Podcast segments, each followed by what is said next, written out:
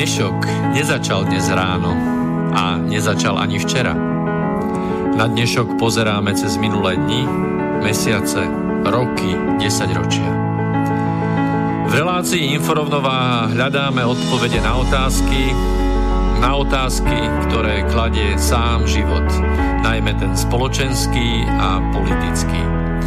Dnešok totiž naozaj nezačal dnes ráno. Je pokračovaním včerajška, predvčerajška, baj udalostí spred 50, 80, 100 a viac rokov.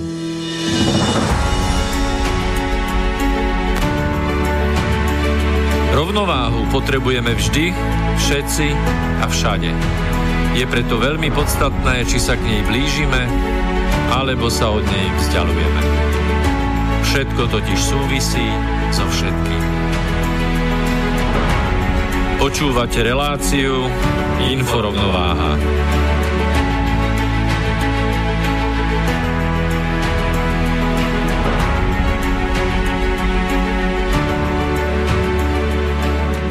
Príjemný dobrý večer, vážené poslucháčky, vážení poslucháči. Práve ste a sme stihli dva, začiatok 26.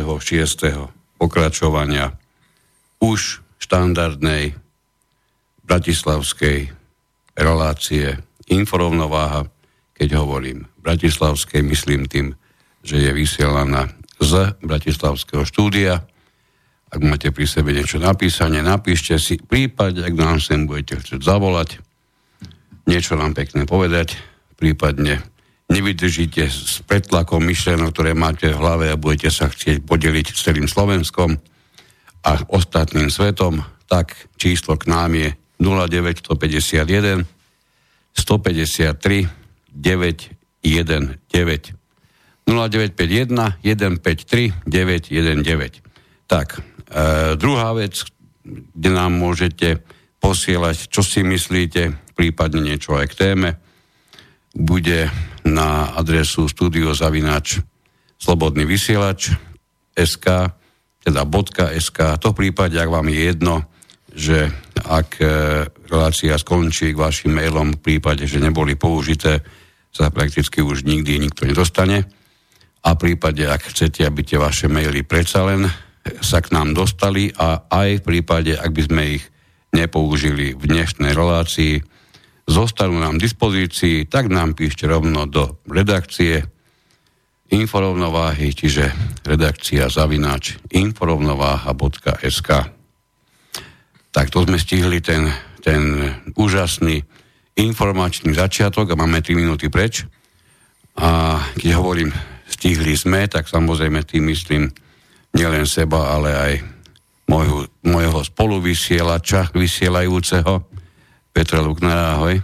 A môjho, spo, môjho spoluvysielača, spoluvysielajúceho Miroslava Kantnera, dobrý večer.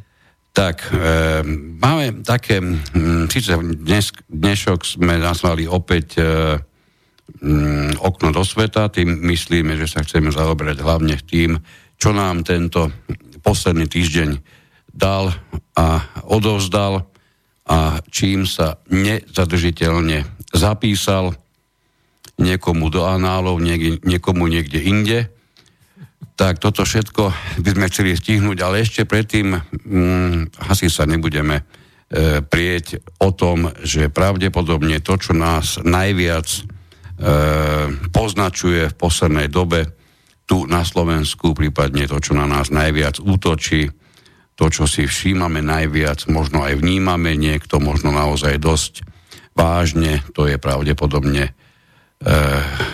vrcholiaca volebná, predvolebná horúčka, ktorá o sebou prináša, či si to niekto chce alebo nechce priznať, väčšiu či menšiu, ba niekedy až obrovskú vlnu populizmu a všetkého, čo s tým súvisí.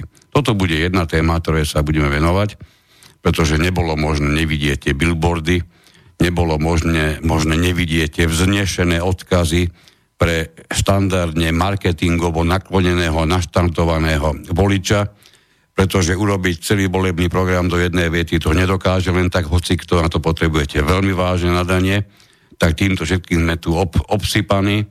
všetci to zaplatili z jedného a toho istého dôvodu, myslia si, že práve tá ich veta vás vytrhne letargie a vy pôjdete 29. februára do tmy niekde, ne, alebo v každom prípade asi ešte do zimy, odniesť niekomu hlas, aby si potom neskôr aj tak robil, čo sa mu zachce. No, dobre, to je teda, to je prvá téma, ktoré sa venovať budeme. Druhú máme také trošku pokračovanie toho minulotýždňového Iránu, Iraku, USA, NATO e, a všetko, čo s tým súvisí, pretože samozrejme vývoj nečaká, vývoj ide ďalej. Dnes sa na to pozer- dá pozerať našťastie už výrazne e, s markantnejšími rysami, ako to bolo, ako to bolo pred týždňom, lepšie povedané, to, čo vidíme, má markantnejšie rysy a my sa pokúsime potom dnes niečo, niečo k tomu aj vystihnúť. Takže skúsme niečo o tom populizme.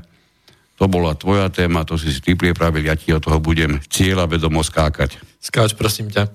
No, ale ja by som to zaramcoval trošku takto, že okno do sveta. Otázka je, že teda aj to, aj to okno je dnes veľmi veľké, všeobecne informácií a veci, čo sa deje veľa a aj ten svet sa zdá byť hodne, hodne veľký a sme naozaj na prelome veľkých zmien a všetko je také, lebo tvári sa to byť také, že je to kľudné a že všetko je zvládnuté, všetko je pod, pod pokličkou, ale ono to tam naozaj vrie a tie, tie zmeny tie budeme naozaj tento rok môcť sledovať. E, bude to divoká jazda. No ale hm, tú, tú prízmu toho populizmu, ja by som to teda rozšíril, ak dovolíš, e, kolega môj, pretože to nie je len o, o Slovensku. Hej? Ako my nie, nemáme tú doménu, že my sme ten jediný národ a jediný štát, ktorý, na ktorého politici skúšajú túto odvekú hru a aby sme aby sme sa zavďačili všetkým, ktorí v rámci našich relácií majú radi to, že my robíme aj nejaké analýzy a že sa snažíme niektoré výrazy alebo niektoré e, áno, pojmy vysvetľovať a prísť im trošku na kobylku, tak to urobíme aj v tomto prípade.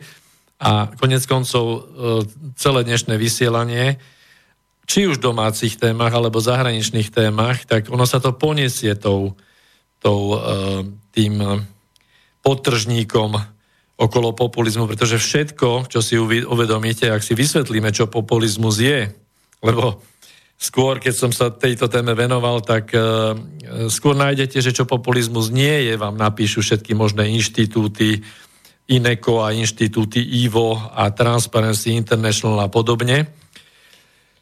Táto početná skupina dobre platených nátlakových organizácií, ale čo, populizmus, čo populizmus naozaj je, tak to je zložitejšia otázka. Na tomto sa ťažko niekto naozaj zhodne a v oblasti e, politológie na to majú množstvo názorov. Ale nie je sa čo čudovať, pretože demokracia ako taká má množstvo podôb, respektíve má množstvo definícií, takže prečo aj populizmus, ktorý je svojím spôsobom korením každého zriadenia, ale demokracie tiež, by nemohol mať také, takéto široké spektrum definícií. Takže keď sa povie dnes slovo populizmus, tak každému naskočí, že to je nejaká nálepka. No a dneska sa naozaj ona používa ako nálepka. Uh, veľmi úspešne a ešte dokonca v spojení extrémista a populista. Hej? To, je, to je veľmi pekné. Takže treba tomu dať ešte to čiernejšie, ako, ako samotný populista je. Ale populizmus ako taký, keď ideme do histórie, tak vznikol vlastne v Starom Ríme, kde sa časť tej vládnúcej skupiny eh, snažila pripodobiť alebo obhajovať práva plebejcov pred patrícami. To znamená, že ide tu o, čiste o to, že tí, ktorí chcú a chceli aj v minulosti a v budúcnosti budú chcieť prevziať moc, a keď sa hovorí v demokratickom systéme, že moc v demokracii je v rukách ľudu a je to vláda ľudu, tak ono je to také trošičku dvojsečné, že na druhej strane tie vládnúce skupiny, ktoré sú v podstate elitami, sa snažia zblbnúť populistickými heslami ten ľud, ktorý teda vládne, aby im tú moc odovzdal. Hej? A v podstate sú rôzne typy populizmu, ale povedzme si najprv, že, že čo ten populizmus je, aby sme sa trošičku naladili. Tak populizmus v politike, lebo o to nám ide, lebo on je aj v architektúre, aj vo výtvarnom umení dokonca, je politický prístup spočívajúci v snahe osloviť bežného človeka, ktorý sa domnieva, že vládnúce skupiny nie celkom hája alebo že prehliadajú jeho záujmy. No a populizmus tým pádom využíva dva základné termíny alebo pojmy a to je ten ľud a na druhej strane sú to elity. A pomocou týchto vlastne delí spoločnosť na dve skupiny, ktoré sa vlastne tvária, mali by byť ako, ako jedna homogénna skupina v rámci teda nejaké, nejakého štátu. A samozrejme, že v rámci tejto doktríny ľud je charakterizovaný ako stelesnenie dobra a čistoty, to je ľud. Hej. Rozhodne dodnes. A rozhodne dodnes. A politika by mala byť vyjadrením nejakej obecnej vôle a naopak na druhej strane máme tie elity, o tom sme sa už aj bavili v iných reláciách, a tie, táto elita vždy v očiach týchto populistov je zo zásady zlá, skorumpovaná, hej, zneužíva moc a tak ďalej a tak ďalej. A sleduje vlastne iba svoje záujmy, nepočúva ľud, naopak pripravuje ho o jeho práva, zdiera ho, hej, snaží sa vymyslieť rôzne zákony, ktorými... Zosnovuje rôzne skupiny, skupiny ktoré obmedzujú, obmedzujú ten ľud, ako je tomu u nás. U nás ani tomu politici nehovoria veľmi elita, skôr oligarchovia to pomenúvajú a nejak tak podobne. Tak.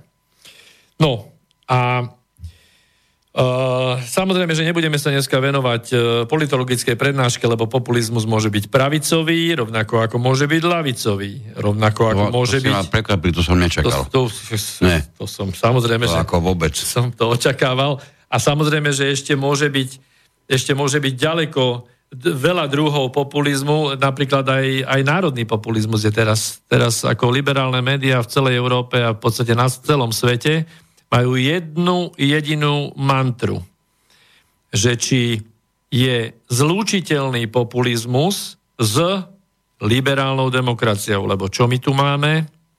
Samozrejme, ak by ste to nevedeli, tak vám to zopakujeme my. Tu radi v štúdiu vždy opakujeme veci. My nemáme len demokraciu, ale my tu máme liberálnu demokraciu, ktorá ovláda väčšinu západného sveta ani nevieme, ako sa to stalo, ale v podstate už dneska je to jasné. Máme to aj, aj zakodované na ministerstve vnútra v dokumentoch, ktoré sme tu tiež v minulých reláciách spomínali. To znamená, nepochybujte. A teraz sa musíme zamyslieť nad tým, že či je teda populizmus nepriateľom demokracie, lebo že je nepriateľom liberálnej demokracie, to už nám je všetkým jasné. A ešte môžeme ísť filozoficky aj ďalej. Pretože... Ťa, počkaj, prosím ťa, na základe čoho nám to má byť jasné? No tak e, všetci títo liberálni politológovia a novinári, ktorí, ktorí čudujú sa svete, sú väčšina e, novinárskej elity momentálne vo svete. E, ani si to možno neuvedomuje. Oni sú v zásade liberáli, a ja k tomu dodám, mnohí z nich hlavne lavicoví liberáli, a v podstate v ekonomii zastávajú akoby pravicové hodnoty. Takže ono aj v tomto je nejaká schizofrénia. Hej? A oni samozrejme poukazujú nie na, na ten lavicový extrémizmus a populizmus, ale hlavne na národný a pravicový hej? populizmus. Takže asi preto. No a keď ideme filozoficky ďalej, tak e, vyšla jedna kniha, a zaujal ma je názov, takže, takže budem, spomeniem vám ho, pretože ono sa už, e, ono sa už vlastne zaoberajú aj, aj e, filozof, filozofi takými témami, že ako súvisí samozrejme demokracia s kresťanstvom, pretože my v európskej, európskom priestore, v Európskej únii máme kresťanské korene síce, aj keď už neviem, že či tie korene teda už aj nejako ne, ne, ne, sú nie, nie na poli vytrhnuté, ale tiež rozoberajú to... Tak ako kedy si boli dosadené, teraz sú, teraz sú pomaly povytrhávané. Dobre hovoríš. No, takže kniha sa volá, že či je Boh populista.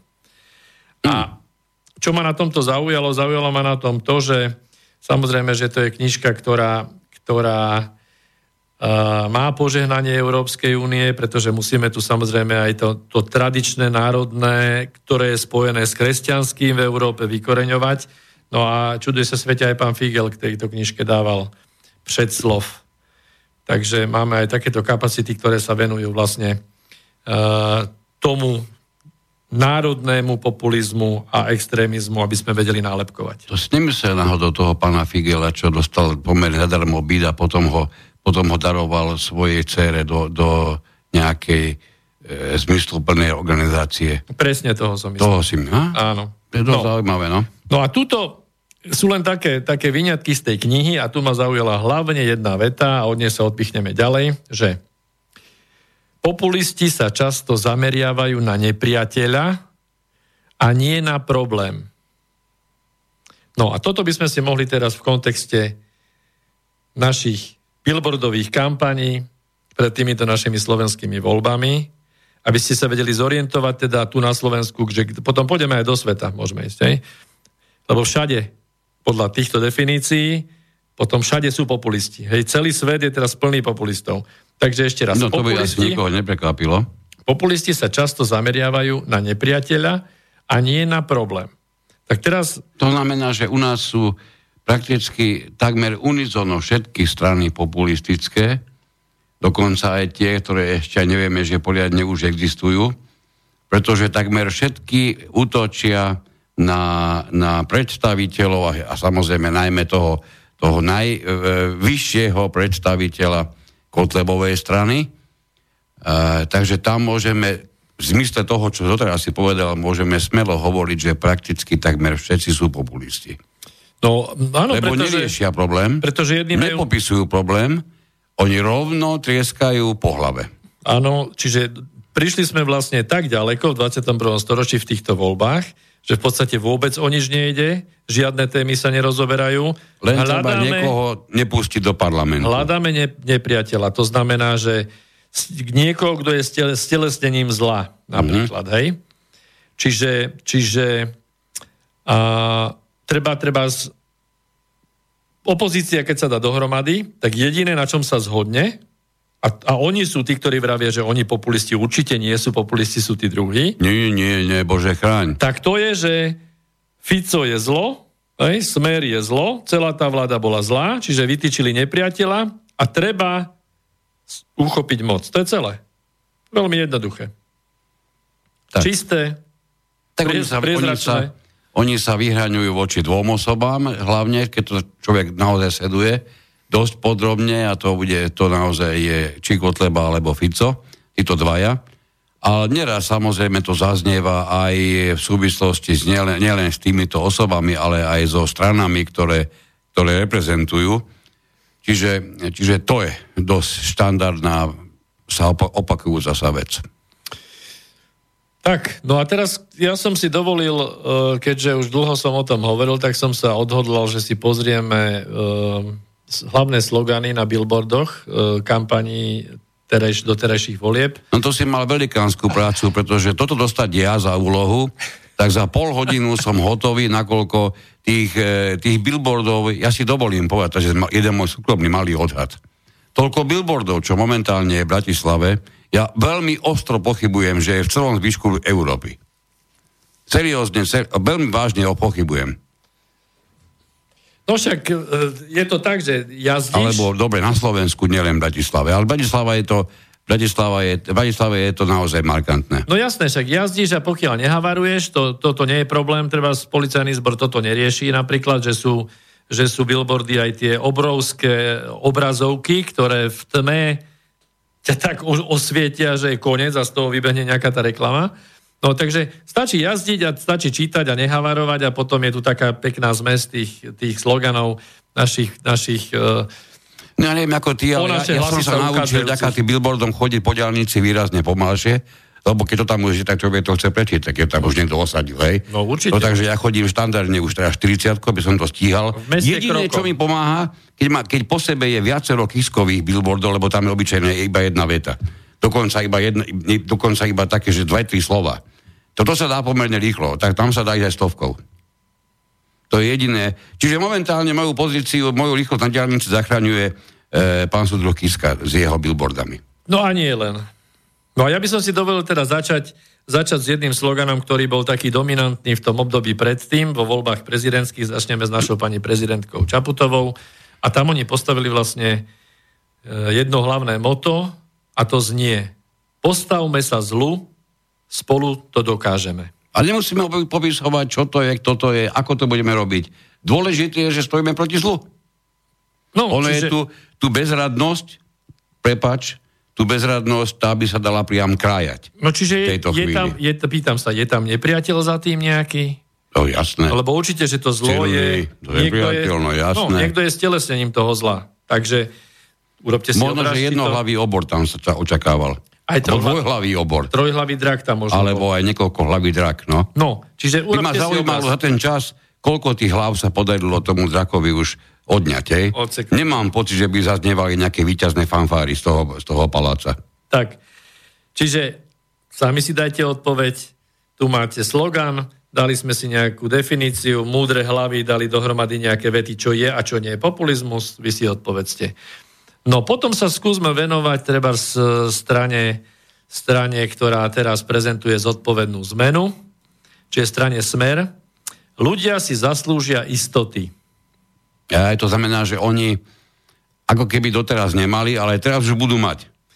No, toto by sa dalo nazvať čistým populizmom v podstate z hľadiska definície. Samozrejme. Nie, nie teraz uh, vytvorenie nejakého nepriateľa, ale naozaj prezentovať sa ako špičkový politik, že ja zastupujem vlastne a tú istotu prinesiem nejakej skupine ľudí. Hej?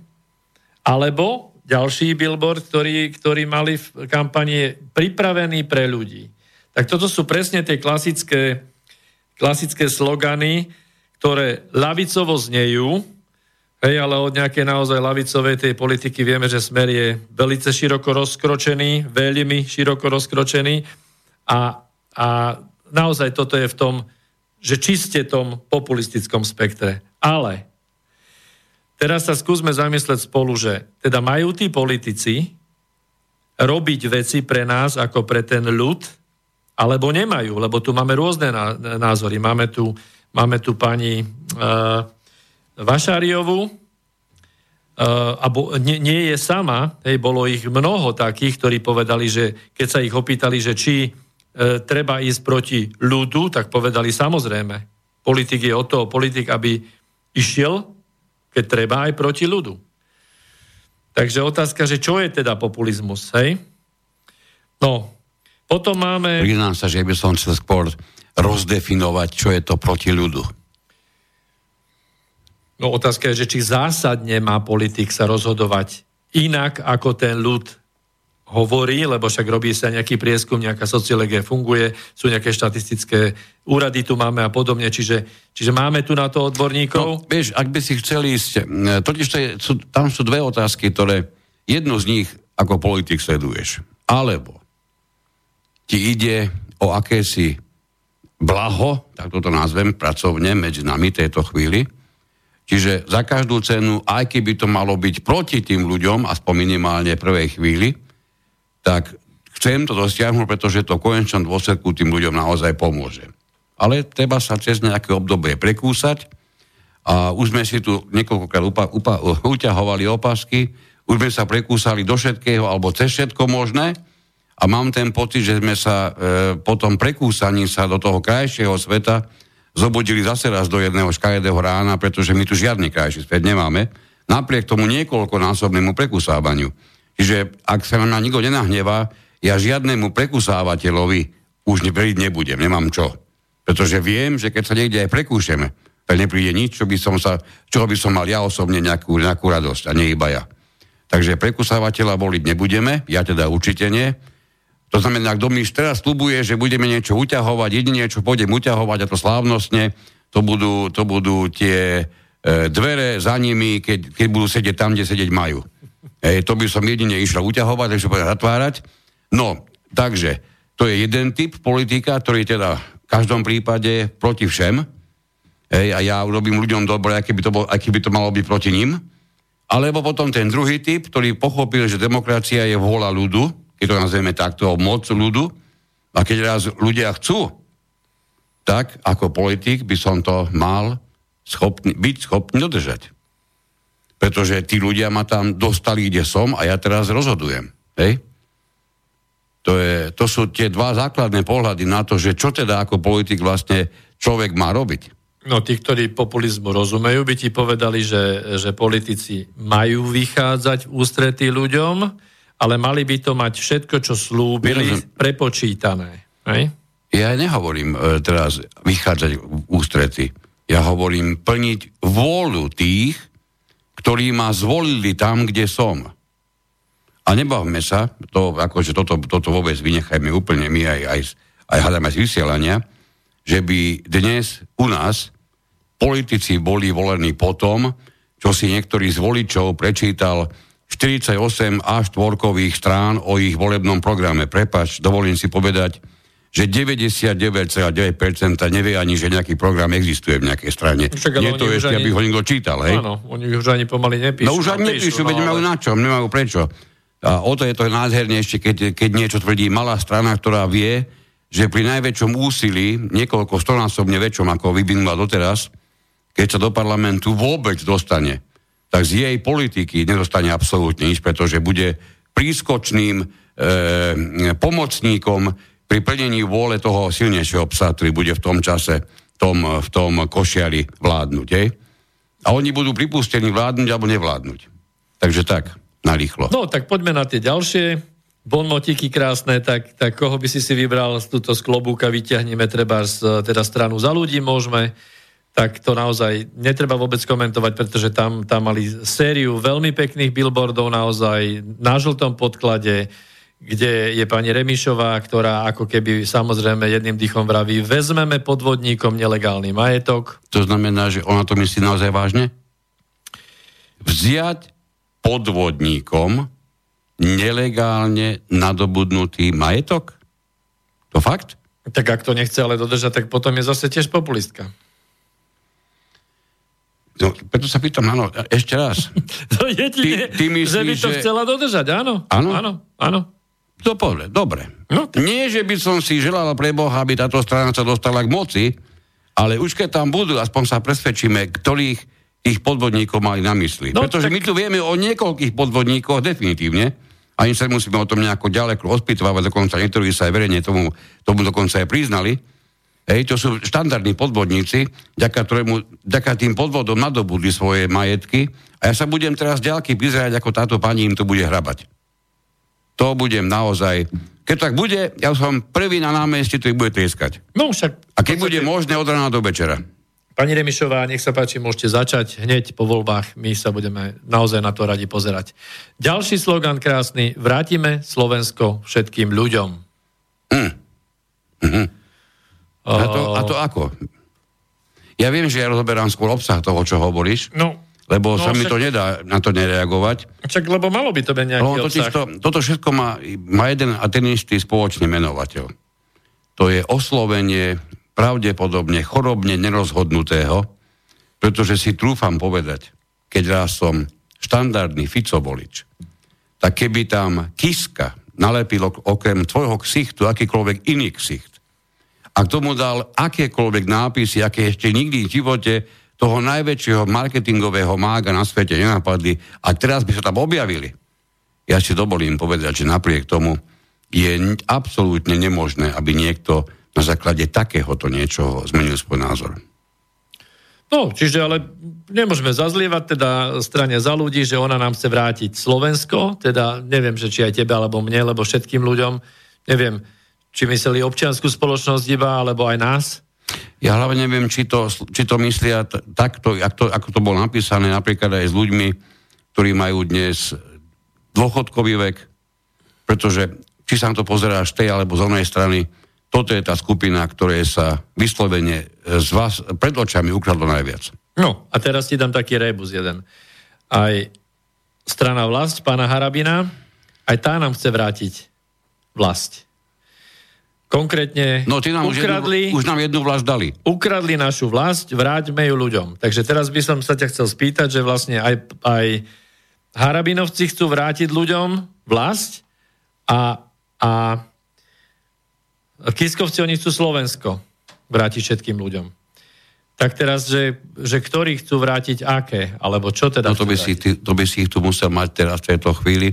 Keďže sme s pánom Harabinom robili nie jednu reláciu, máme to dosť, mm, dovolili som povedať, že ošahané, ako to, ako to e, myslí. E, a v každom prípade tieto, tieto dva billboardy sú pre mňa billboardy z úplného opačného, opačného názorového spektra. Veď práve. Uh, jeden z juhu, jeden zo severu, jeden z východu, druhý zo západu. To sú naprosto rozdielne spôsoby a trúfam si povedať, že aj naprosto rozdielne základy. Tak. No a pokračujeme ďalej. E, za ľudí. tak toto je akože, toto stojí za to. K lekárovi bez zbytočného čakania. Mm-hmm. Ak toto doteraz neboli populistické slogany, tak tento, mm-hmm. tento sa teda vyníma. Pretože... Lekárovi bez zbytočného čakania. Áno. Máš predstavu, ako rýchlo by si dokázal nastaviť systém, na základe ktorého by nám to, čo nám kedysi pán Zajac proklamovali, no, že my, my budeme mať všetci svojho, svojho manažera lekára, svojho, svojho zdravotného manažera, ktorý nám bude presne zadelovať, čo, kedy, kam, ako s vyšetrením a výsledok toho bude ten, že budeme manažovaní, čo bude smerovať k ušetreniu nášho času. No od, odkedy boli vyslovené tieto, dnes môžem povedať smelo, populistické slova, uletelo koľko, hodí, eh, koľko rokov? Tak ale oni to nemysleli na tieto plus minus 20-22 no. rokov a ani len náznak nejakého manažingu sa nepodarilo. Za to ale vidíme všade presný opak. Keď nedaj Boh, potrebuješ ich na vyšetrenie, to úplne stupidné vyšetrenie kolena, tak sa musíš v mraze postaviť pred čiernu budovu, ktorú ešte iba otvoria za hodinu po tom, čo tam ty už s kolenom stojíš, aby si sa dostal vôbec na radu v tento deň. Toto je výsledok toho manažingu, takže neviem si predstaviť, ako my chceme v tomto totálne zdravotnom marazme, pretože ak zdravotníctvo nie je absolútne výkladná skriňa, kde to naozaj je, potom už neviem, potom musím aj justícia. Čiže v tomto totálnom marazme niekto chce povedať, že za 4 roky toto všetko zmení tak, že my pôjdeme, my pôjdeme chodiť lekárovi bez čakania. Fantastické. No tak počkaj, to, nie je to nehovoria oni, že bez čakania. Oni hovoria bez zbytočného čakania. Aby sa... Bez zbytočného čakania. No, to by sme si museli sa pozastaviť a ich dobre vyspovedať teraz, že čo to mysleli. Ne, nemá tam taký malým, že, že e, definícia slova zbytočné? Hviezdička, že by tam bola pri tom slove, že dole je vysvetlenie, nie. Bez mm-hmm. zbytočného je, to môže byť niekoľko svetelných rokov možno, čo budeme na to čakať.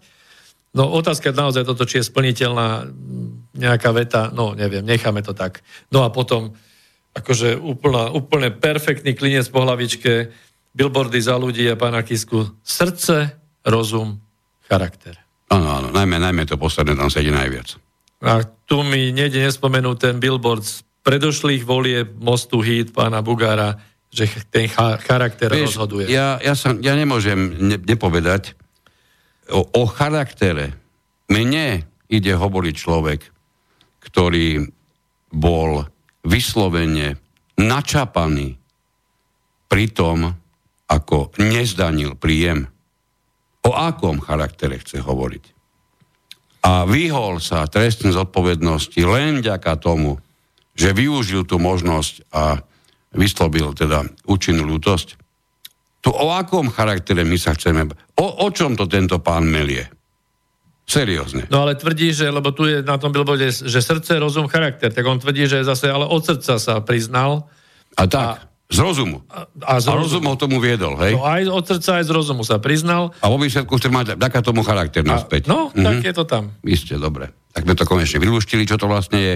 Tak. Niekedy by to naozaj chcelo sem nejakého marketingového odborníka priniesť, aby nám tieto, tieto jednotlivé veci z toho marketingového uhla pohľadu vysvetlil, lebo samozrejme za každým tým slovom je, je prešpekulovaný scenár, čo to chce vyvolať, akú emóciu to má nabodiť. No to, a, a nie je to vedené len čistým populizmom. Určite, určite to má svoj psychologický pod, podtext samozrejme. To, čo tam napísané nie je, ale to, čo na ľudí pôsobí. No, pozrime sa na čo Olano. Máme, čo máme takom Olane? Olano, no.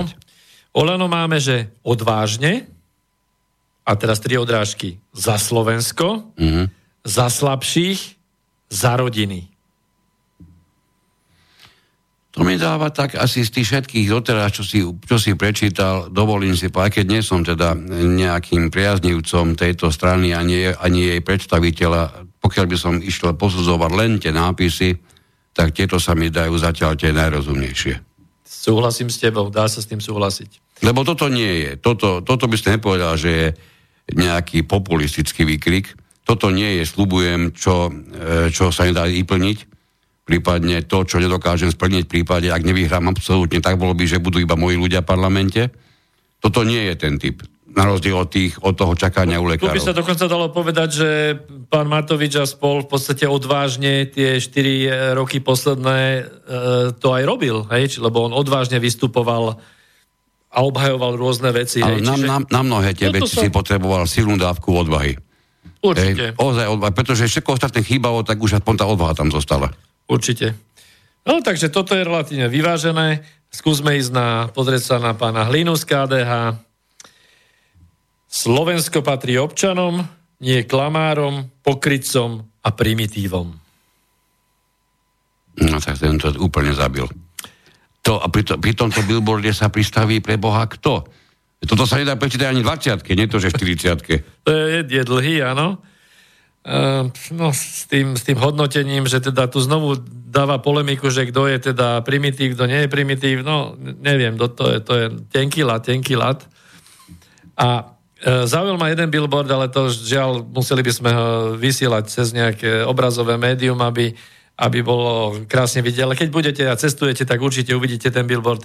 Pán Hlina stojí, nie je tam žiadna veta, nič, tam je iba KDH, stojí s takým, s takým James Bondovským uh, úsmevom a tri mladé ženy sú okolo neho, dve sa ho tak ako dotýkajú, proste pôsobí tam na mňa ako taký mačo. Ako neviem, čo toto má teda na akú generáciu uh, zapôsobiť, ale rozhodne teda mne to nejak moc v tej politike nejak mi to tak neprišlo. No vidíš, ale marketingovému poradcovi to tak prišlo.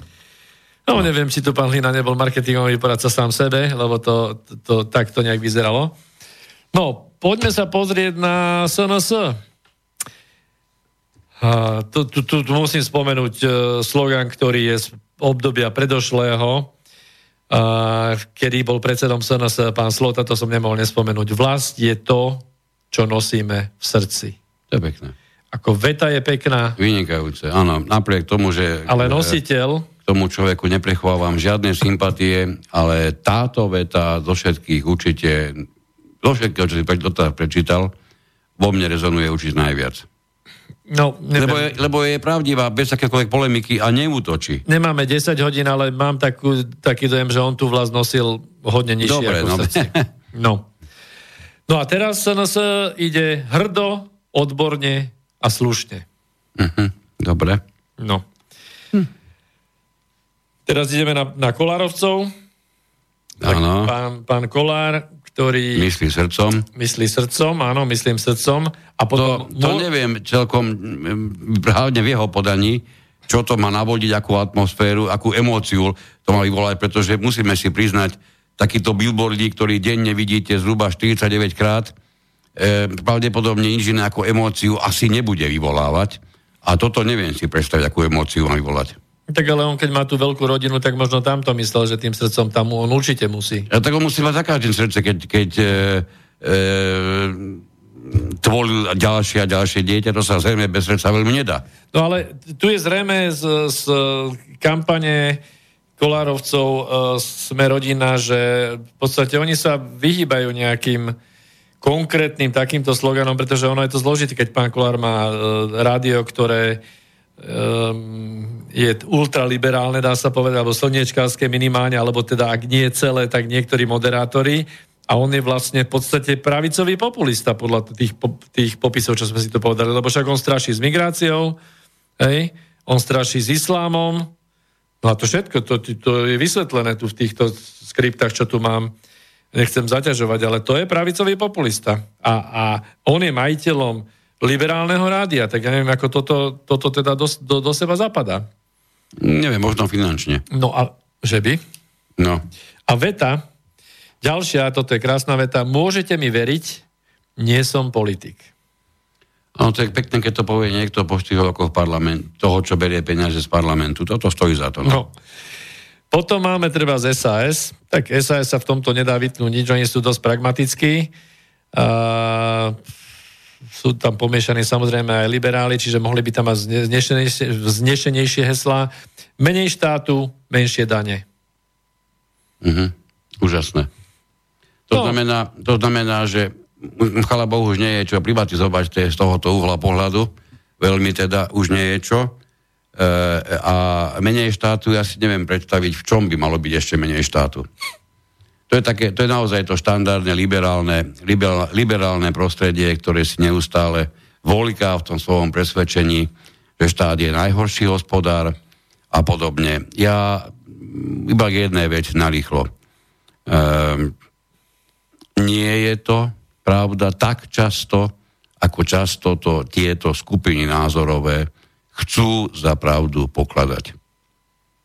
Tak. Jasné, no. Čo sa týka SAS, tak tam im sa podarilo v podstate vytvoriť okolo seba takú nejakú uh, auru toho, že oni sú ekonómovia, sú exaktní, majú všetko spočítané, čiže čo oni povedia, tak to vedia Majú dodržať. určite aj ten odchod, odchod časti poslaneckého klubu mali spočítaný. Je, čo Tak to, všetko excel, je to excelentne toto spočítali. Hej, To ten- si dobre spočítali. Ten No. rozpad spočítali výborne, no ale nemali možnosť to ešte ukázať, no tak uvidíme, pokiaľ dostanú dôveru, tak ako ukážu, že teda aj menší štát a menšie dane bude, bude sa to dať utiahnuť. No, potom tu máme ešte uh, dve strany ako adeptov, tak PS spolu. No, tak je tu, je, je tu jedno v podstate také celkom normálne za férové a hrdé Slovensko. Zaujímavé. No, normálna konštatácia v podstate tam nič, nikto Nedá sa. Ale, no. ale potom v podstate mali aj billboardy, že Lex Haščák. Fantastické. No tak toto si, ako myslím, že to netreba vôbec komentovať, to si každý okem, okomentuje sám, urobíte si na to svoj vlastný názor. No a poďme ešte na e, Kotlebovcov. E, napríklad, rodina je muž a žena. Stop LGBT. Ďalší billboard. Za slovanskú No, to- vzájomnosť si myslím proti zase, že- vojne s Ruskom. No, áno.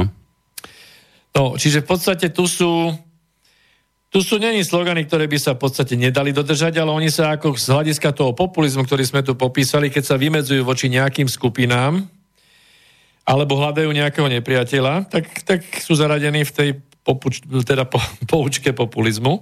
Hej? Ale urobíte si každý samozrejme zase názor. Lebo toto je názor, že rodina je muž a žena, to, to podľa mňa je to aj fakt, ale, ale niekto to môže považovať iba za názor. No. No tak asi toľko k týmto našim sloganom a keby sme prešli k e, nejakým našim treba susedom v Českej republike, alebo by sme sa pozreli na nejaké billboardy e, nemeckých vládnych strán, alebo, alebo rôzne vyhlásenia politikov svetových, tak možno by sme boli prekvapení. A ono my to počúvame každý deň. Otázka je, že skúste to teraz počúvať trošku z toho iného úhlu. Skúste sa zamýšľať nad tým, že vety, ktoré nám títo ľudia z týchto ria- riadiacich uh, zložiek uh, alebo prípadne z riadiacich elít dávajú alebo vyslovujú, tak skúste si na ne odpovedať, že čo, čo to za vety sú a kam to vlastne smeruje. Dobre, dajme si, dajme si malú, malú muzičku a poďme potom po prestávke ďalej.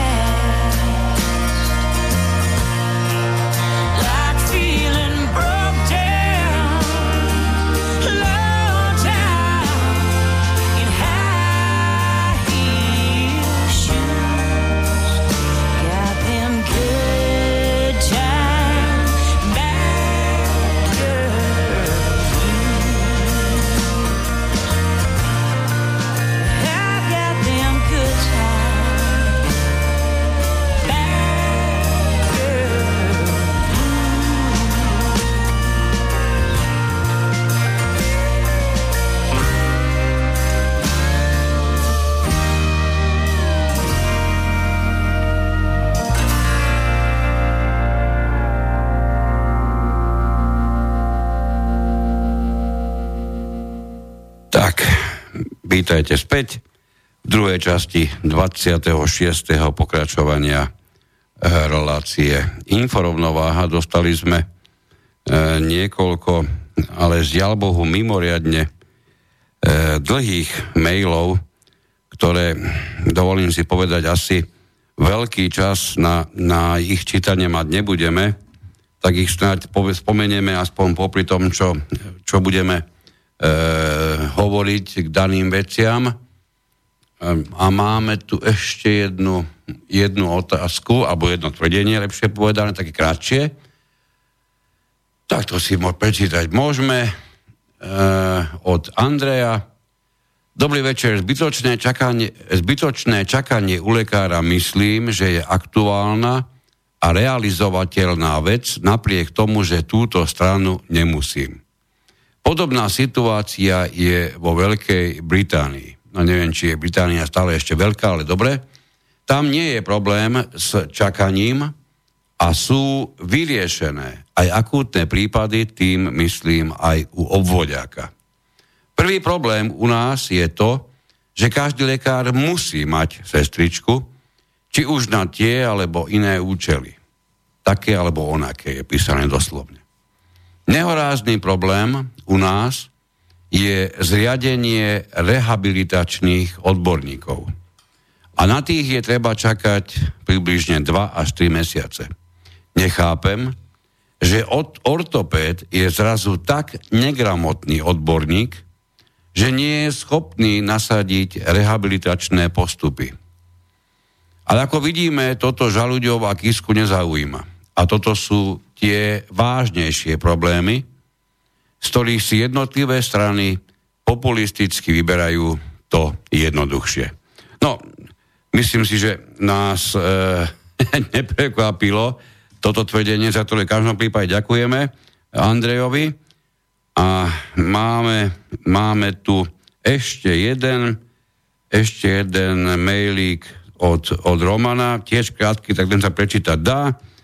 V tejto časti relácie venovanej voľbám 2020, to je, to je legitimizácii prechodu moci, prechodu moci zo širokej spoločnosti ľudí na veľmi úzkú skupinu ľudí, popisujete, ako sa všetci kandidáti uchádzajúci sa o moc v štáte presne, jasne, alebo teda nie, že sa, ale ako oni, e, presne, jasne a adresne pomenúvajú, pomenúvajú, čo je to zlo, kde sa nachádza a ako ho odstrániť.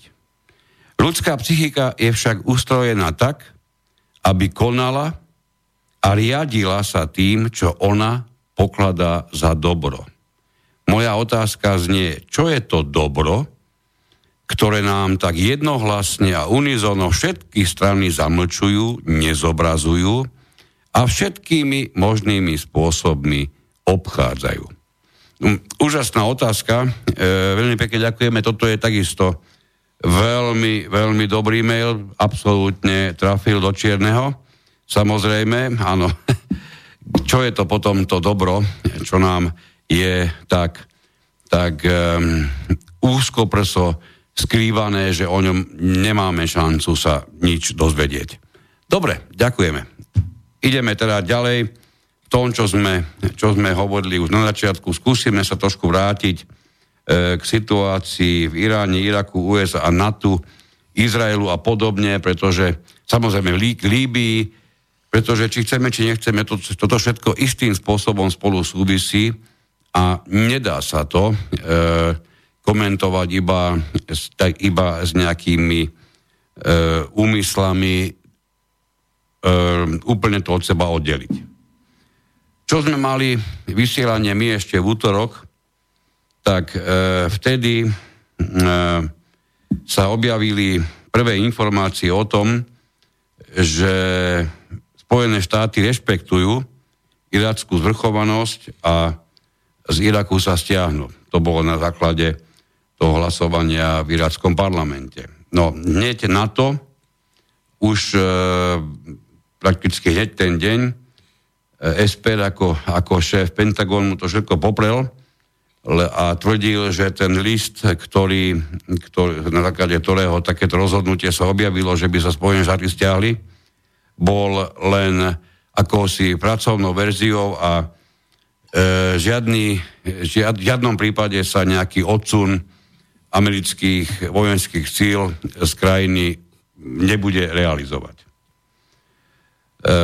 čo je potom e, zaujímavejšie na tom dokonca, že namiesto toho, aby, aby nastal, alebo aby sa začal minimálne pripravovať odsun e, amerických vojenských síl, tak Washington, presný opak, začal pripravovať sankcie proti Iraku za to, že ten odsun vôbec vôbec požaduje. To keď si spomeniete, takto pred týždňom sme hovorili, takto pred týždňom, že Američania sa rozhodli Irak trestať za prejavy demokracie, ktoré oni sami prišli do Iraku učiť.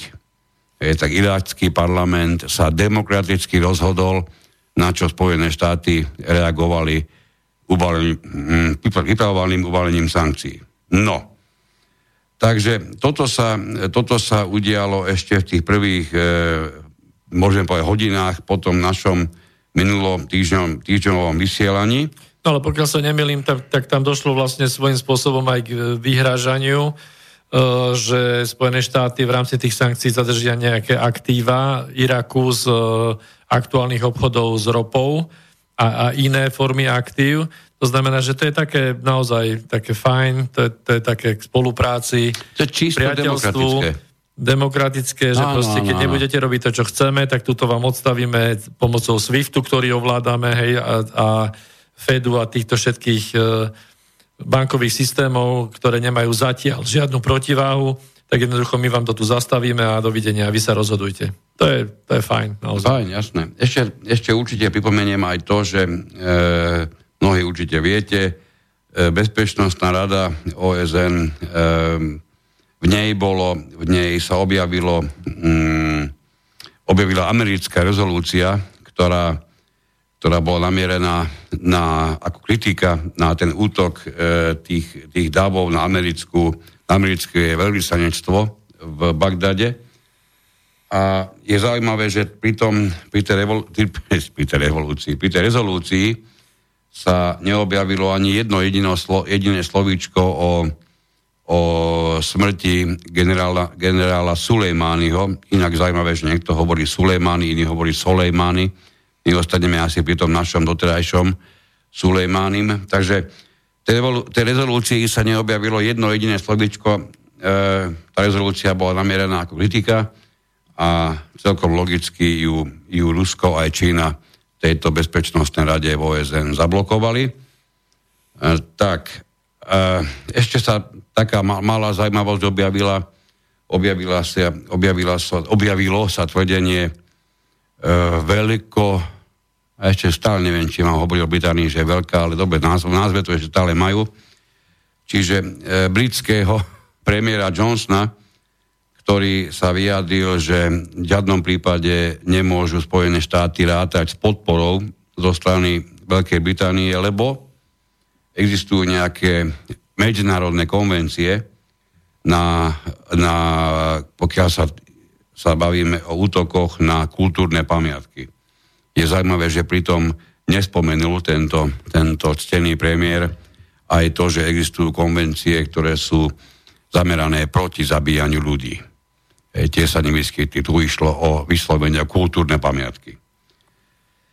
No, možno, že viete, prakticky e, v noci, ešte minulý týždeň, z útorka na stredu, čiže tesne po tom, čo sme my dovysielali, e, Irán, Irán spustil, niekde sa hovorí 9, niek- niekde 10, ale asi väčšina hovorí o desiatich raketách na, na, namierené a dopadnuté na americké základne v Iraku Eh, je zaujímavé, že tieto, tieto neurobili žiadny významný eh, mm, výsledok, ani, ani straty na životoch, ani nejaký materiálny, nejako, nejako ozaj vážny.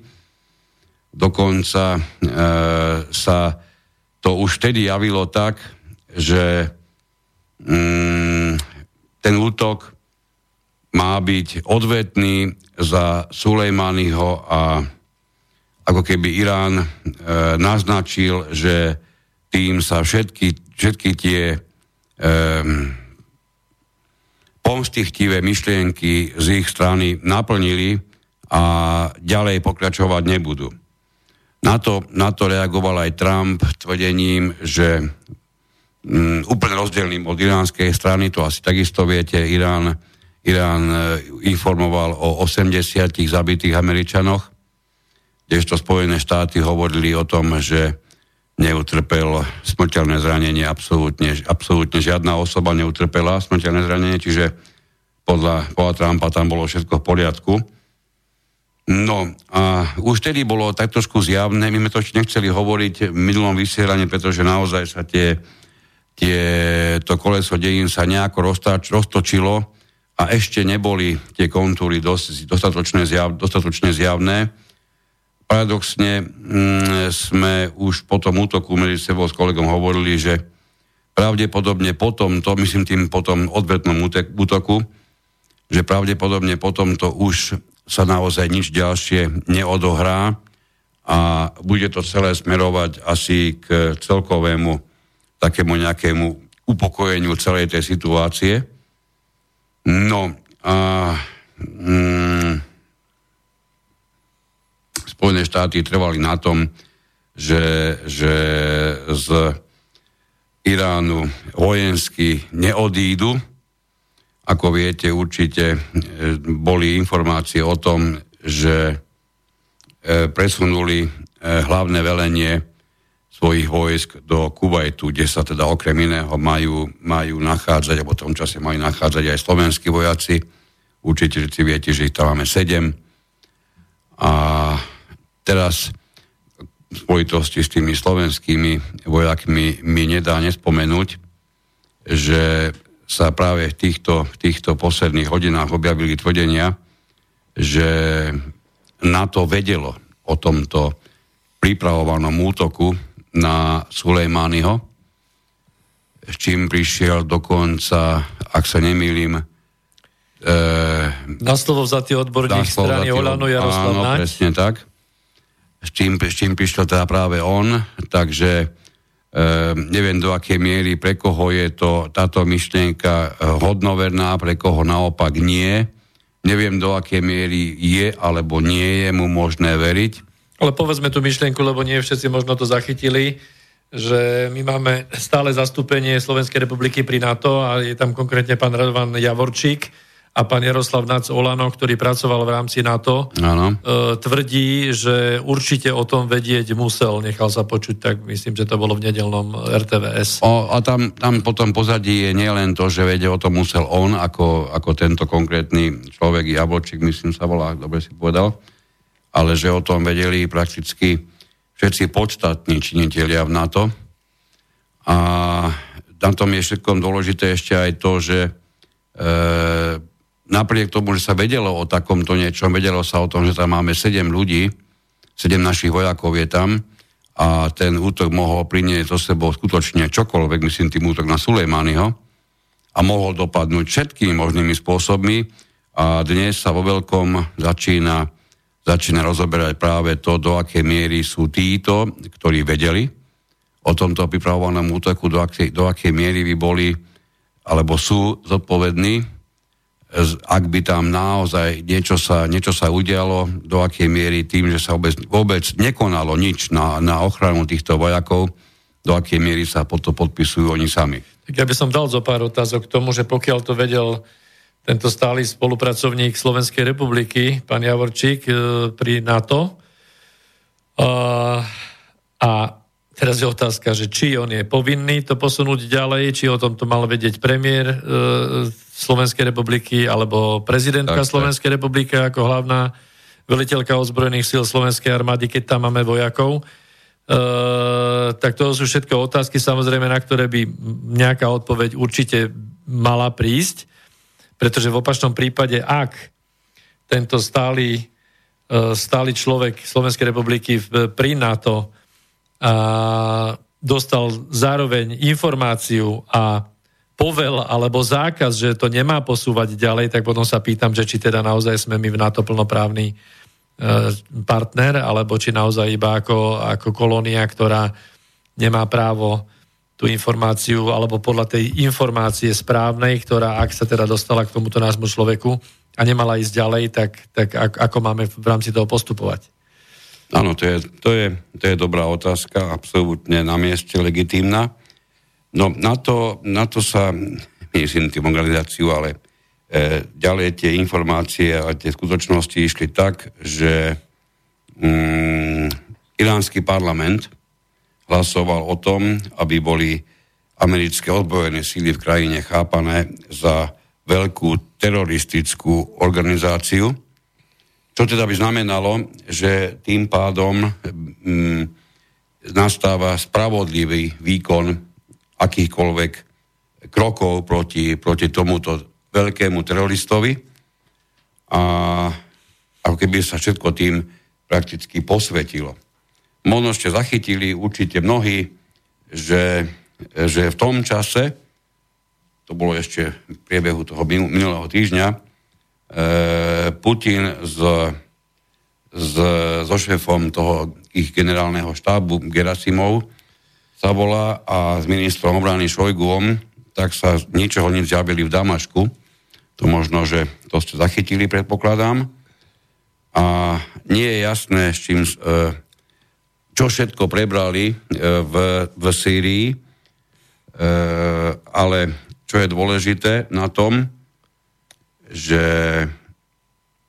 tento Sulejmany sa javí ako dôležitý činiteľ, pokiaľ išlo o pôsobenie Iránu v Sýrii, a jeho odstránením nastal moment, kedy e, do, tej, do toho priestoru, sa, ktorý predtým obospodaroval, tak poviem v vodzovkách, Sulejmány svojou činnosťou v samotnej Sýrii, nastal moment, kedy sa do tohoto postavenia môžu teraz pomerne, pomerne rýchlo, bez nejakého velikánskeho úsilia dostať Rusy a predpokladať sa dá aj to, že tento, tento nečakaný rozhovor v, v Damašku do strany Putina asi k niečomu podobnému smeroval. No, tak, a čo tam ešte máme? No, ja by som k tomu, k tomu dodal asi toľko, že je veľmi zvláštne to, že v momente, kedy média hovoria o rozputaní možného konfliktu s nedoziernými následkami, pretože nevedelo sa údajne, že ako bude iránska strana reagovať a ako späť bude reagovať zase americká strana na symetrický či nesymetrický útok alebo odpoveď Iránu a, a naopak, tak v tomto vlastne čase e, neistoty Uh, si vycestujú dvaja mimoriadne dôležití ľudia z Ruskej federácie, čiže Putin aj zo Šojgu a idú v kľude vlastne do priestoru Blízkeho východu. Čiže hovorí to len o tom, že buď si naozaj veria, že, že e, majú ten dážnik dostatočne nepriedišný a že nič by sa tam nestalo, alebo je druhá varianta, že nič tam ani také nehrozilo. No tam je rozhľadí teraz viacero pomerne dôležitých e, partí. Jedna z nich je okolo Turk Streamu, ktorý sa teda už podarilo, podarilo slávnostne otvoriť, to ešte bolo minulý týždeň. No a, a to asi je dosť dôležitý ďalší moment v tejto, v tejto oblasti sveta, pretože ten mm, samotný je je dlho očakávaný a bude mať svoj, svoj veľký dopad. No, čo tam ešte mám dôležité, že to asi vieme, takisto mnohí ste asi sledovali, že pokiaľ išlo o, to, o ten priestor, ktorý sa zrazu v Syrii uvoľnil, tak e, ako keby už v tom čase začala ruská strana vykonávať svoje aktivity, pretože prakticky okamžite sa objavilo e, Iráku na, na stole ponuka na, na systémy S-400, tie protiraketové. Tie sa tam, to sa tam objavilo prakticky, prakticky i hneď. No a samozrejme, že máme tam aj Čínu, ktorá nenecháva tento kút sveta mimo svoj záujem. Neviem do akej miery, priznám sa, veľmi som ten, tentokrát nesledoval hlavný prúd, takže neviem do akej miery sa podarilo informovať napríklad aj o tom, že e, sa podarilo Číne ponúknuť svoju svoju vojenskú pomoc Bagdadu. E, a to už ozaj nie je maličkosť, keď si pozrieme do, budúč- do minulosti, do akokoľvek ďalekej minulosti, tak skúste sa zamyslieť, kedy ste niečo podobné v minulosti zachytili. Snáď len tedy, keď sa hovorilo o Venezuele, kde sa niekoľko, nejaké nepočetné množstvo čínskych vojakov zrazu, zrazu, zrazu objavilo. A ruské hej. biele labute, tie bombardéry tam pristali, tak. hej. No ale Okrem toho sa tam konalo aj, aj vojenské cvičenie e, Ruskej federácie, Číny a Iránu spoločne a to určite naši kolegovia z Kasus Belli dajú za pravdu, že Uh, jednoducho pokiaľ niektoré armády deklarujú takýmto spôsobom, tak deklarujú silu pri takomto cvičení, to poprvé, ale po druhé, oni musia zdieľať si navzájom nejaké informácie, to znamená, že týmto zároveň hovoria, že sú spolupracujúci že vytvárajú nejakú jednu alianciu, pretože v opačnom prípade armády, ktoré by sa chystali na boj navzájom proti sebe, tak nebudú realizovať ani spoločné cvičenie, pretože si nemôžu odhalovať nejaké svoje riadiace alebo nejaké povelové veci alebo nejaké informačné záležitosti alebo nejaké šifrovacie záležitosti. To znamená, pokiaľ e, si pamätáte, tak zo pár rokov dozadu boli iniciatívy zo strany NATO, že by chceli prizvať Ruskú federáciu k spoločným cvičeniam. Hej? Tak dovolte, aby som sa zasmial. Že to bola pekná populistická veta, pretože na toto neexistuje, aby pristúpila žiadna iná veľmoc. Či sa to týka už Ameriky, keby prizvala teraz aliancie Rusko, Irán, Čína, americkú armádu na spoločné cvičenie, tak tiež sa budú veľmi smiať. Tak.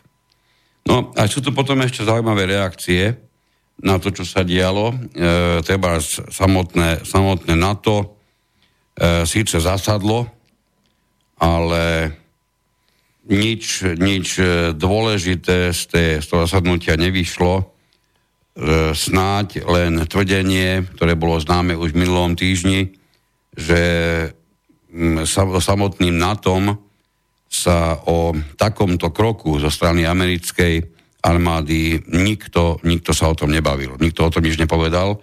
To bolo tvrdenie potom, potom zasadnutie ešte minulý týždeň.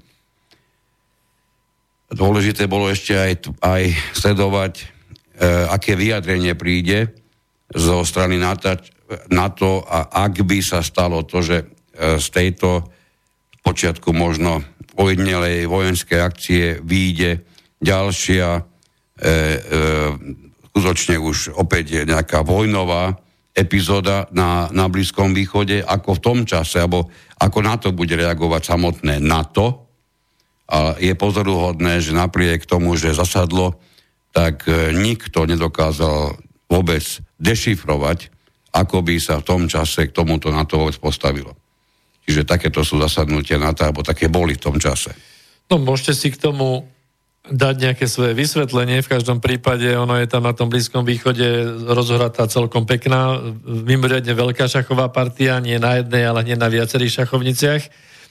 A v podstate ide tam o to, že tie odpovede, keď vidíte, keď, keď americká armáda, ktorá je alokovaná na cudzom území, čiže na území Iraku, a na tom území Iraku zostreli a, a, a zavraždí v podstate porušenie medzinárodného práva muža číslo 2 ďalšej krajiny, tak je to naozaj pomaly otvorene vyhlásené voj, otvorené vyhlásenie vojny. E, Irán dá populistické vyhlásenia, lebo zase sme pri tom, a vy, červená vlajka, všetci šíti, to je, to, je, no. to je jedna významná vec, že všetky tie tri základné šítske odnože islámske, hej, šítov je zhruba 15% moslimov z celej moslimskej populácie. Boli tri skupiny, nezmieriteľné šítske skupiny. Tie sú zrazu, keď sa dvihne červená vlajka, sú, idú do džihádu, idú do pomsty a ten iránsky, teda pardon, ten šítsky svet je zjednotený. Teraz, toto vlastne veľmi dobre poslúžilo na zjednotenie týchto ši- šitských síl. Teda očakávate, že keď ide takéto veľkohubé populistické vyhlásenie zo strany Iránu, tak pôjde teda salva raketová naozaj drtivá niekde na nejaké základne Spojených štátov. A čuduj sa svete, keď to sledujete, tak prv než tie rakety, bolo ich 22, to je tiež veľmi zaujímavé, že prečo práve 22, ale dobre, nebudeme, nebudeme tu rozvádzať nejaké symboly. 22 rakiet vyletí, nie tých najmodernejších, v podstate zase nejaký šrot, ako aj Trump, Trump strieľal z, zo stredozemného mora ten šrot smerom na Sýriu vtedy, lebo musel, lebo tiež doma urobil takéto isté veľkohúbe populistické vyhlásenie, tak musel strieľať. Strelil tam niekto, niekde do Sýrie na, na opustené nejaké základne, čiže e, nikto nebol mŕtvý, škody žiadne, lebo iba rozbili nejaké už aj tak rozbité bunkre. Toto isté v podstate sa stalo tam a dozviete sa okľukov o pár dní, že v podstate e, boli upozornení 6 hodín pred americká armáda bola upozornená 6 hodín pred tým útokom, že ten útok príde. To znamená, že všetku vážnu techniku evakuovali, a ľudí, ľudí evakuovali a zase rakety dopadli proste len tak. Hej? To znamená, že jedna strana si spraví túto svoju populistickú propagandu a už si to môžete zaradiť, či kvôli prezidentským voľbám v Amerike a zase šítsky Irán si spraví propagandu, hej, vystrelí do, 22 uh, svetlíc, lebo nič iné to doslova nebolo. Hej? A všetci sa tu hráme na vojnu. A, a svetové médiá rozoberajú veľmi ťažkú dramatickú situáciu a pri tomto, ako tie prskavky lietajú, tak si v pohode Putin so Šojgom ide, uh, ide do, do Damašku. Áno, tam je ešte zaujímavé sledovať, ako sa hneď e, Francúzsko, Nemecko, Británia unizono vyjadrovali, že odsudzujú Irán za destabilizáciu Blízkeho východu, hej, na malgo tých udalostí, ktoré, ktoré sa tam stali. No a e, cel všetci ministri zahraničných vecí Európskej, Európskej únii, ktorí sú, tak tí naozaj tak promptne reagovali, že si naplánovali prvé stretnutie na piatok 10. januára čiže prakticky viac ako týždeň po tých udalostiach, ktoré sa v, e, v blízkosti Bagdadu odohrali. To, už aj z toho je vidno, že ono asi na, na rýchle počiny, koordinované, zrejme ešte budeme musieť dlhší čas čakať. Pri takomto niečom, že samotní ministri sa zídu až viac ako, viac ako po týždni. Neviem, či ste zachytili to je zaujímavosť naozaj vážna. Ono sa to objavilo rozhodne v alternatívnych informáciách, priznám sa znovu poviem, neviem, či aj niekde v hlavnoprúdových, že sa Polsku pripravuje návrh zákona, ktorý bude spôsobovať, že sa úplne zakáže ten ruský výklad dejín druhej svetovej vojny a bude sa inak posudzovať na základe čoho a kto vlastne rozpútal túto druhú svetovú vojnu. Čiže dostali sme sa do pozície prehodnocovania prehodnocovaného a Poliaci nám zrejme na, na, na, na, napíšu, nakreslia, vysvetlia e, zrejme asi tie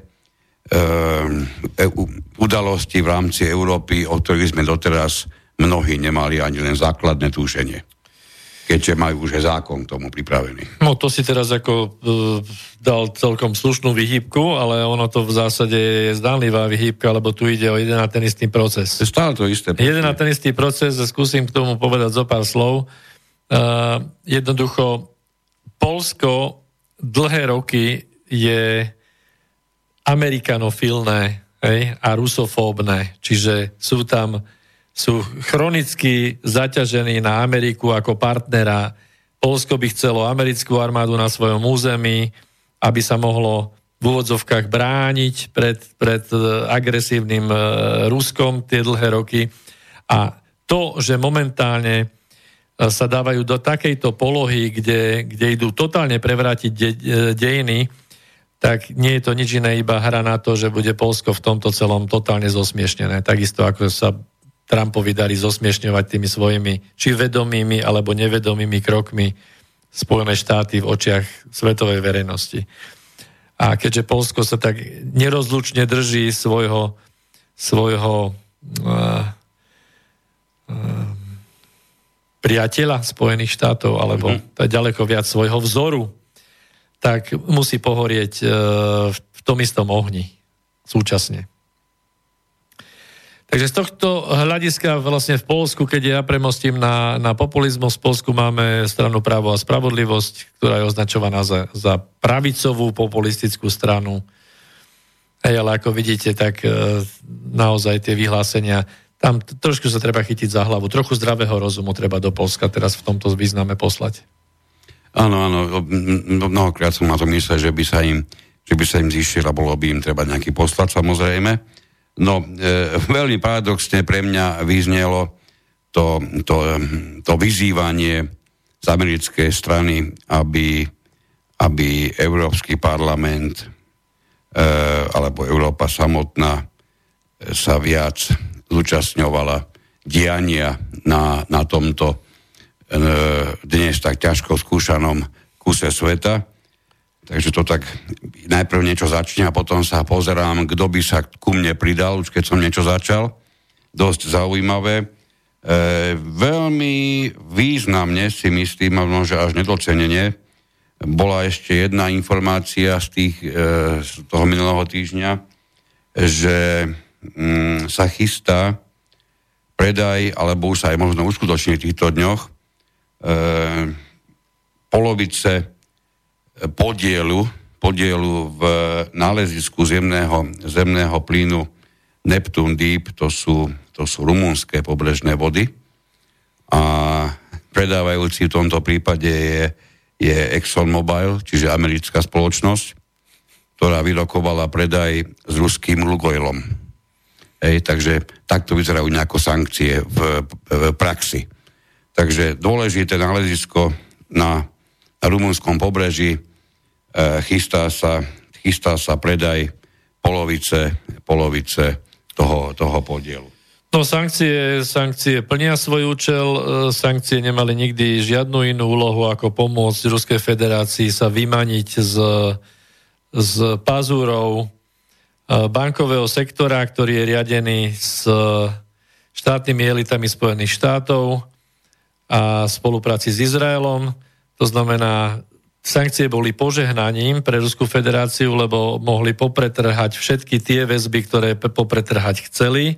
Stali sa vlastne, postavili sa na nohy, stali sa sebestační v mnohých oblastiach a popri tom, ako vidíte, veľmi úspešne s Američanmi zase obchodujú, pretože, pretože to by neboli Američania, keby sa takéto veci nevyužili. Ale to, nedá sa im to zazlievať, proste oni sú takí, je to v poriadku, to ako není žiadne odsudenie, každý robí to, čo vie a robí najlepšie to, čo vie, tak oni tiež. Netanyahu, čiže, čiže izraelský premiér, pred bezpečnostným kabinetom vyjadril svoje, svoje pocity tak, že e, to zabitie gener, generála Sulejmányho má byť chápané ako čisto americká záležitosť a samotný Izrael by sa nemal nechať do tej, do tej zlej situácie vtiahnuť. Dosť paradoxné význa, e, povedané zo strany izraelského premiéra práve, práve na Margo čisto americké záležitosti. No, lebo izraelskému premiérovi Netanyahovi ide o všetko. Áno, presne. Čiže musí mať veľmi zatiahnutú zadnú časť tela. E, ani vlas sa tam asi ne, ne, ne, nepredá, pretože bez amerických a, amerických e, štátnych elít v spolupráci s globálnymi elitami v tomto prípade e, by nebola dvakrát po sebe patová situácia, ale už by dávno mal voľby prehraté a sedel by v base, pretože má na krku naozaj e, veľké korupčné aféry. Takže v podstate týmto spôsobom e, vraždou Soleimányho vlastne to je pre Netanyahu umieračik, pretože je to definitívna bodka za angažovanosťou americkej ozbrojenej zložky na Blízkom východe a tým pádom stratil Izrael absolútne totálne celú podporu Čítanie, že tú podporu stratila aj Saudská Arábia ako spojenec Izraela. teda konkrétne zložky a smeru a, a riadiaci štruktúru okolo, okolo, pána Netanyahu. Takže dojde k preformátovaniu Blízkeho východu jednoznačne. To, to je to všetko, čo teraz e, hovoríme v tejto, tejto, tejto relácii, teda tej druhej časti, myslím, naozaj jednoznačne tú myšlienku podporuje, že sa formatuje, formatujú sa vzťahy, formatujú sa, formatujú sa veci naozaj do inej novej polohy. E, dosť zaujímavo vyzneli informácie z Líbie, kde vieme, že maršal Haftar, tak sa aspoň označuje, a vieme, že, je, že, sa, že sa počíta medzi rebelov.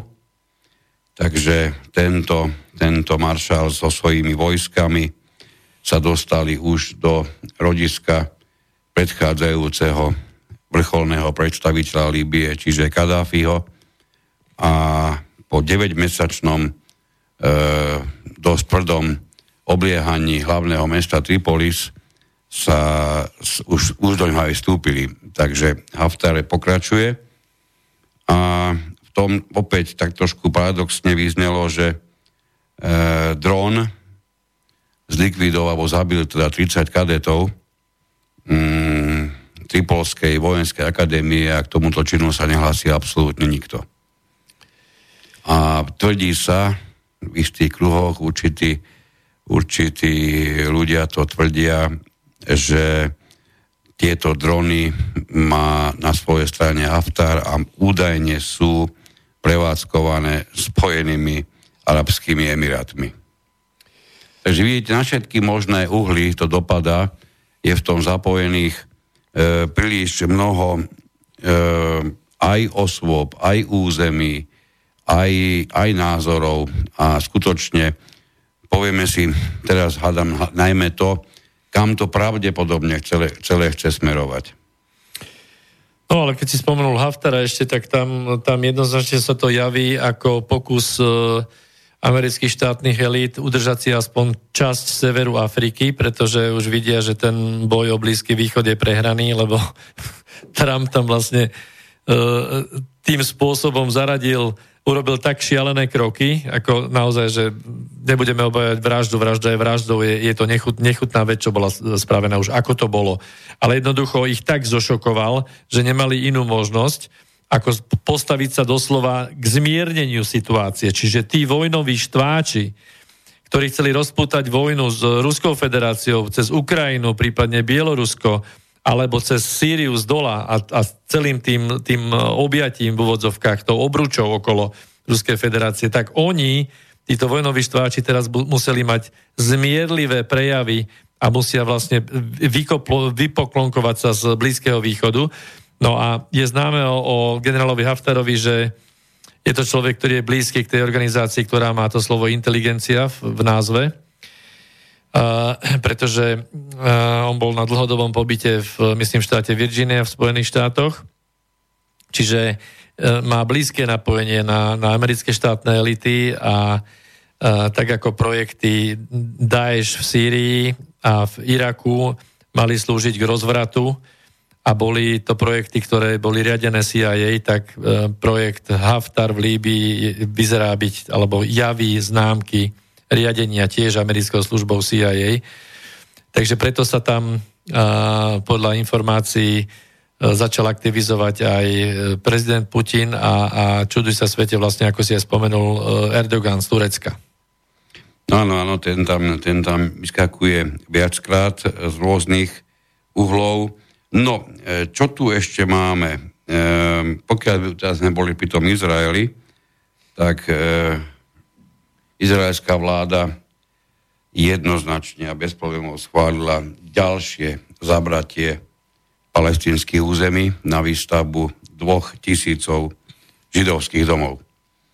To je, to je niečo, čo sa salamovou metodou deje celé roky a opäť sa to územie teda o niečo, o niečo zväčší. Pre mňa veľmi mm, ani ťažko asi nájdem jednoznačné slovo, ako by, ako by som to povedal, mimoriadne zaujímavo, takto to poviem, vyznelo tvrdenie e, Zuzany Čaputovej, že musíme byť zodpovednými členmi NATO a začať rapídne zbrojiť. Hej, to je, čiže pre zodpovedný člen NATO znamená rapídne zbrojiť podaní vrcholnej predstaviteľky nášho štátu. Ešte raz, zodpovedný člen NATO rapídne zbrojí. Tak tejto výzve, priznám sa, e, oveľa by som bol spokojnejší dnes, a aj by som si myslel, že budeme mať ako Slovensko peniaze na dôležité veci, pretože som si absolútne istý, že na zbrojenie a už vôbec nie na zbrojenie takým štýlom, ako je to, dovolím si povedať prakticky zo strany tejto osoby myslené, ja si dovolím povedať, že na to žiadne peniaze u nás nemáme a tvrdím to najmä s prihľadnutím na to, keď sa pozrieme, v akom stave sú jednotlivé oblasti nášho života. Napriek tomu táto pani povie, že musíme okamžite začať rapídne zbrojiť. Tak ale čo už teda k tomu dodať, keď máme takých predstaviteľov, mimochodom spomente si 29. februára, lebo to je vlastne prestupný rok, každý štvrtý a my, my máme vtedy práve tie voľby. Lebo teraz sa bude opäť rozhodovať o tom, že či naši predstavitelia napríklad uh, nerozhodnú uh, pri výbere, že kto má byť našim vzorom, napríklad tak, že pokiaľ sa to týka zbrojenia, tak našim, uh, zbrojenia, tak našim vzorom je krajina, ktorá vynakladá na zbrojenie najviac. Pokiaľ sa to bude týkať zdravotníctva, tak si zoberieme za vzor nejaké Borneo alebo, alebo Hornú Voltu. A pokiaľ sa to týka priemerných platov našich občanov, tak si nezoberieme tie vyspelé krajiny, ale si zase zoberieme tie krajiny, kde, kde e, je mzda pod psa a nedá sa z nej žiť. Čiže zdá sa mi, že tak nejak, nejak veľmi divne si vyberáme vzory. V každej oblasti inak, nejak selektívne. Ale tu je poukazované na to, že my sme raz členmi NATO, a keď sme členmi, tak by sme mali byť členmi zodpovednými. Aj Nemecko je a Nemecko vraj sa mu darí. A darí sa mu aj vďaka nám vraj. A nám sa darí vďaka Nemecku a Nemecku stačí na, na zbrojenie dávať 1,5%, nie 2%. Chcel by som vedieť na základe čoho vznikli tie 2%. To som zatiaľ nikde vysvetlené ešte nevidel, no ale dobre. Tak, čo tu ešte máme zaujímavé? Kurz sa stal znovu kanclerom, kancelárom v Rakúsku napriek tomu, že sa pre známy škandál, ktorý bol nazývaný aj ruský škandál, e, dostal do pozície, že bol, že bol teda odvolaný.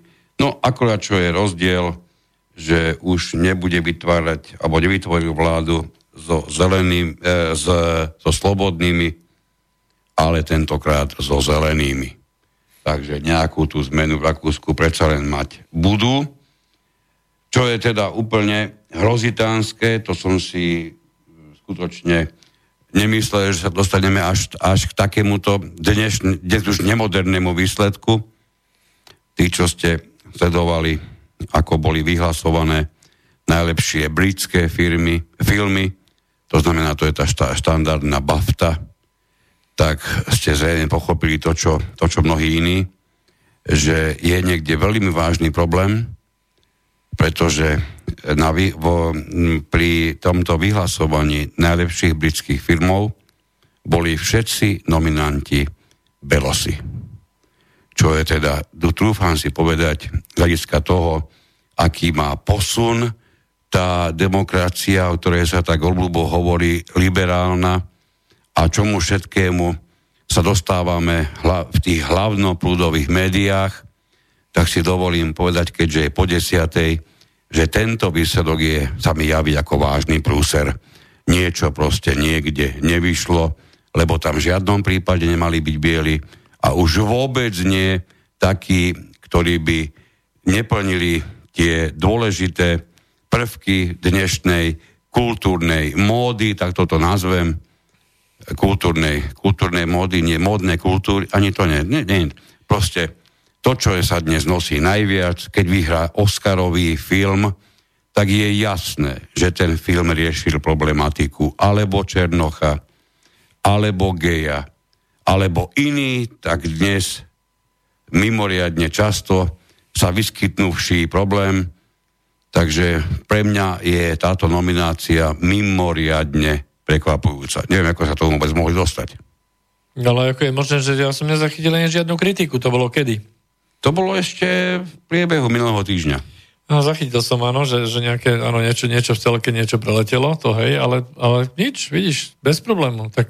Ale som si istý, keby tam boli nejakí, nejakí e, tí, ktorí sú dnes už preferovaní, tak to máme niekoľko razy obuchávané. Ale to len konšpirátori z alternatívnych Áno, médií uh, takéto veci uh, vyťahujú, prosím ťa. Normálne ocenili bielých, vybavené, hotovo.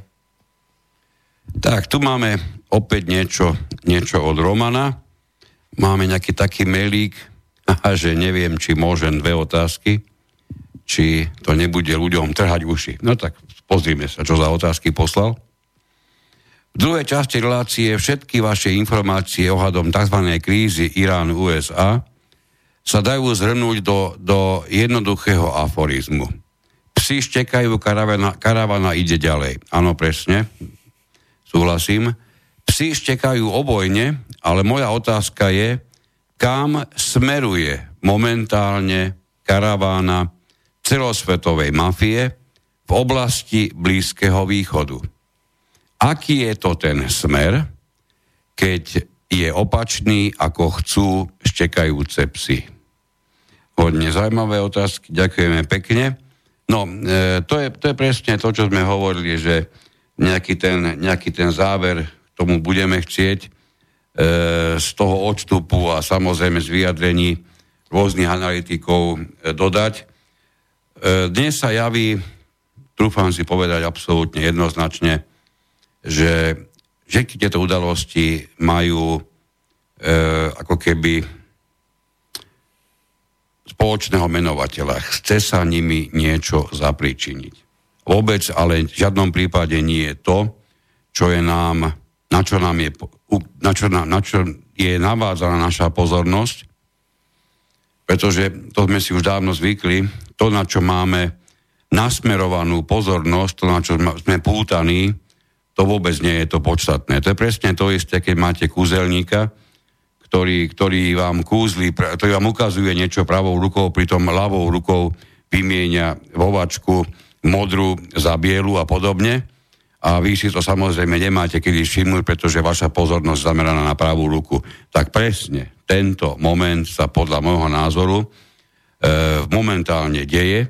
Ono to všetko, keď si to zoberieme, aké boli tie očakávania, aké, ako sa vyjadrovali analytici, a teraz nemyslím tých analytikov, ktorí sa ako mm, podľa môjho názoru príliš štandardne e, vyskytujú rôznych hlavno prúdových médiách, pretože oni mnohí pre mňa majú od analytikov veľmi ďaleko. A takí tí, tí iní, iní analytici, ktorí, ktorých sa dá sledovať, ktorí sa dajú počúvať, ktorí sa dá nájsť. Našťastie dovolím si povedať, že ich je dostatočne veľa, aby sme si mohli kľudne hovoriť, že ich je takmer plný internet. Takže títo analytici predpovedali, že ten stav ešte pred nejakým rokom smeruje k niečomu trošku inému, odlišnému, ako naozaj dnes je. A odstránenie Sulejmányho malo prakticky spôsobiť to, to nasmerovanie tým smerom, ako bolo pôvodne myslené, čiže inak hovorené, práve Sulejmany tam vytváral, vytváral nejaké, nejaké tie svoje kroky, nejaké tie svoje, to, to jeho pôsobenie sa tam dostávalo do vážneho protikladu s tým, ako bolo pôvodne celé smerovanie myslené. Prakticky tak trošku, mm, možno to hovorím príliš vo veľkej tajničke, ale, ale niečo, niečo podobné sme naznačili už, už e, pred týždňom a teraz sa to skutočne len potvrdzuje, lebo zoberme si to, čo sa vlastne vo výsledku stalo. No, odstránili jedného človeka, o ktorom sa dá tvrdiť, že bol prekážkou k zmierlivému usporiadaniu tejto, tejto, tejto, tejto, tohoto kúsa zeme. Pretože bol vychovávaný na boj. Tak.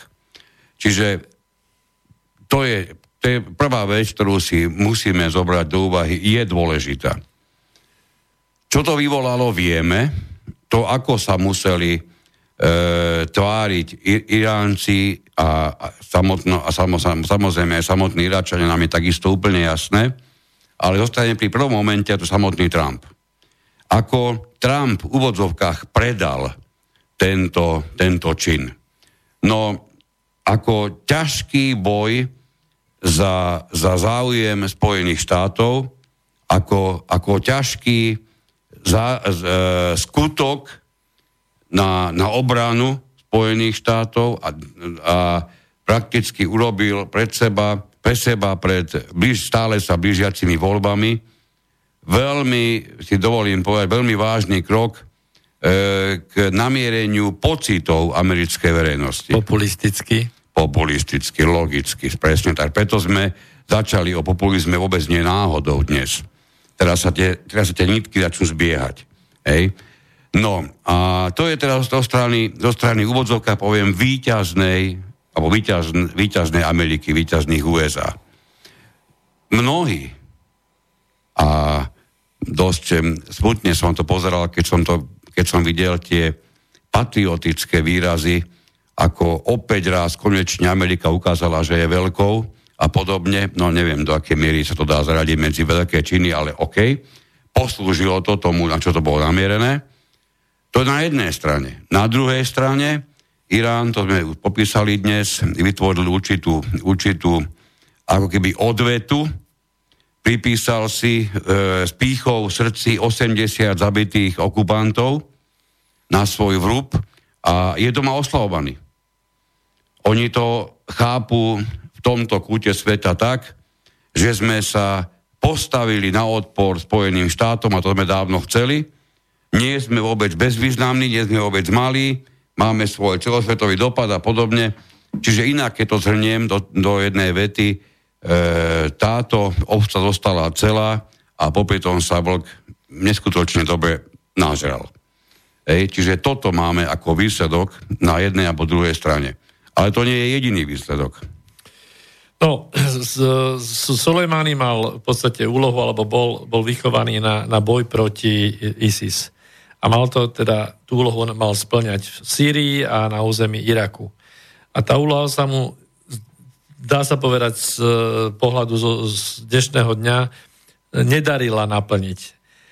Alebo ťažko povedať, či sa mu darila naplniť, nedarila sa mu naplniť e, v tom časovom slede, v akom to bolo naplánované. Alebo je varianta, že jednoducho do toho nabehol ruský medveď a poriešil ISIS v oblasti Sýrii a takisto postupne aj podporou smerom na Irak. To znamená, že Sulejmani ho aktivity ďalej neboli potrebné. Keď máte v tomto svete takto významného človeka, ktorý bol vychovaný na boj, tak máte dve možnosti. Buď máte problém ako s divokým psom na zahrade, alebo z neho spravíte mučedníka. To znamená, že v takomto prípade e, globálne elity siahli k tej druhej variante, to znamená, že svojím spôsobom E, neovládateľný generál, ktorý mal už dosť, dosť príliš veľkú moc, povedzme to tak, v tom priestore a veľký vplyv, tak touto smrťou lepšie poslúži ako mučedník na upevnenie pozícií Iránu, šítov a na prepojenie e, spolu s Tureckom a na oslabenie osy Izrael-Saudská Arábia. To znamená, že táto úloha je jasná a je splnená. A e, napadla ma v tomto v tejto súvislosti šachová partia, kde keď si uvedomíte, že pokiaľ máte vpredu, v útoku, veľa vzácných figúr, máte tam proste naložený veľký náklad, tak niekedy máte problém z toho vycúvať tak, aby ste nezaznamenali veľké straty. Čiže z tohto pohľadu sa treba pozerať aj na kroky Trumpa.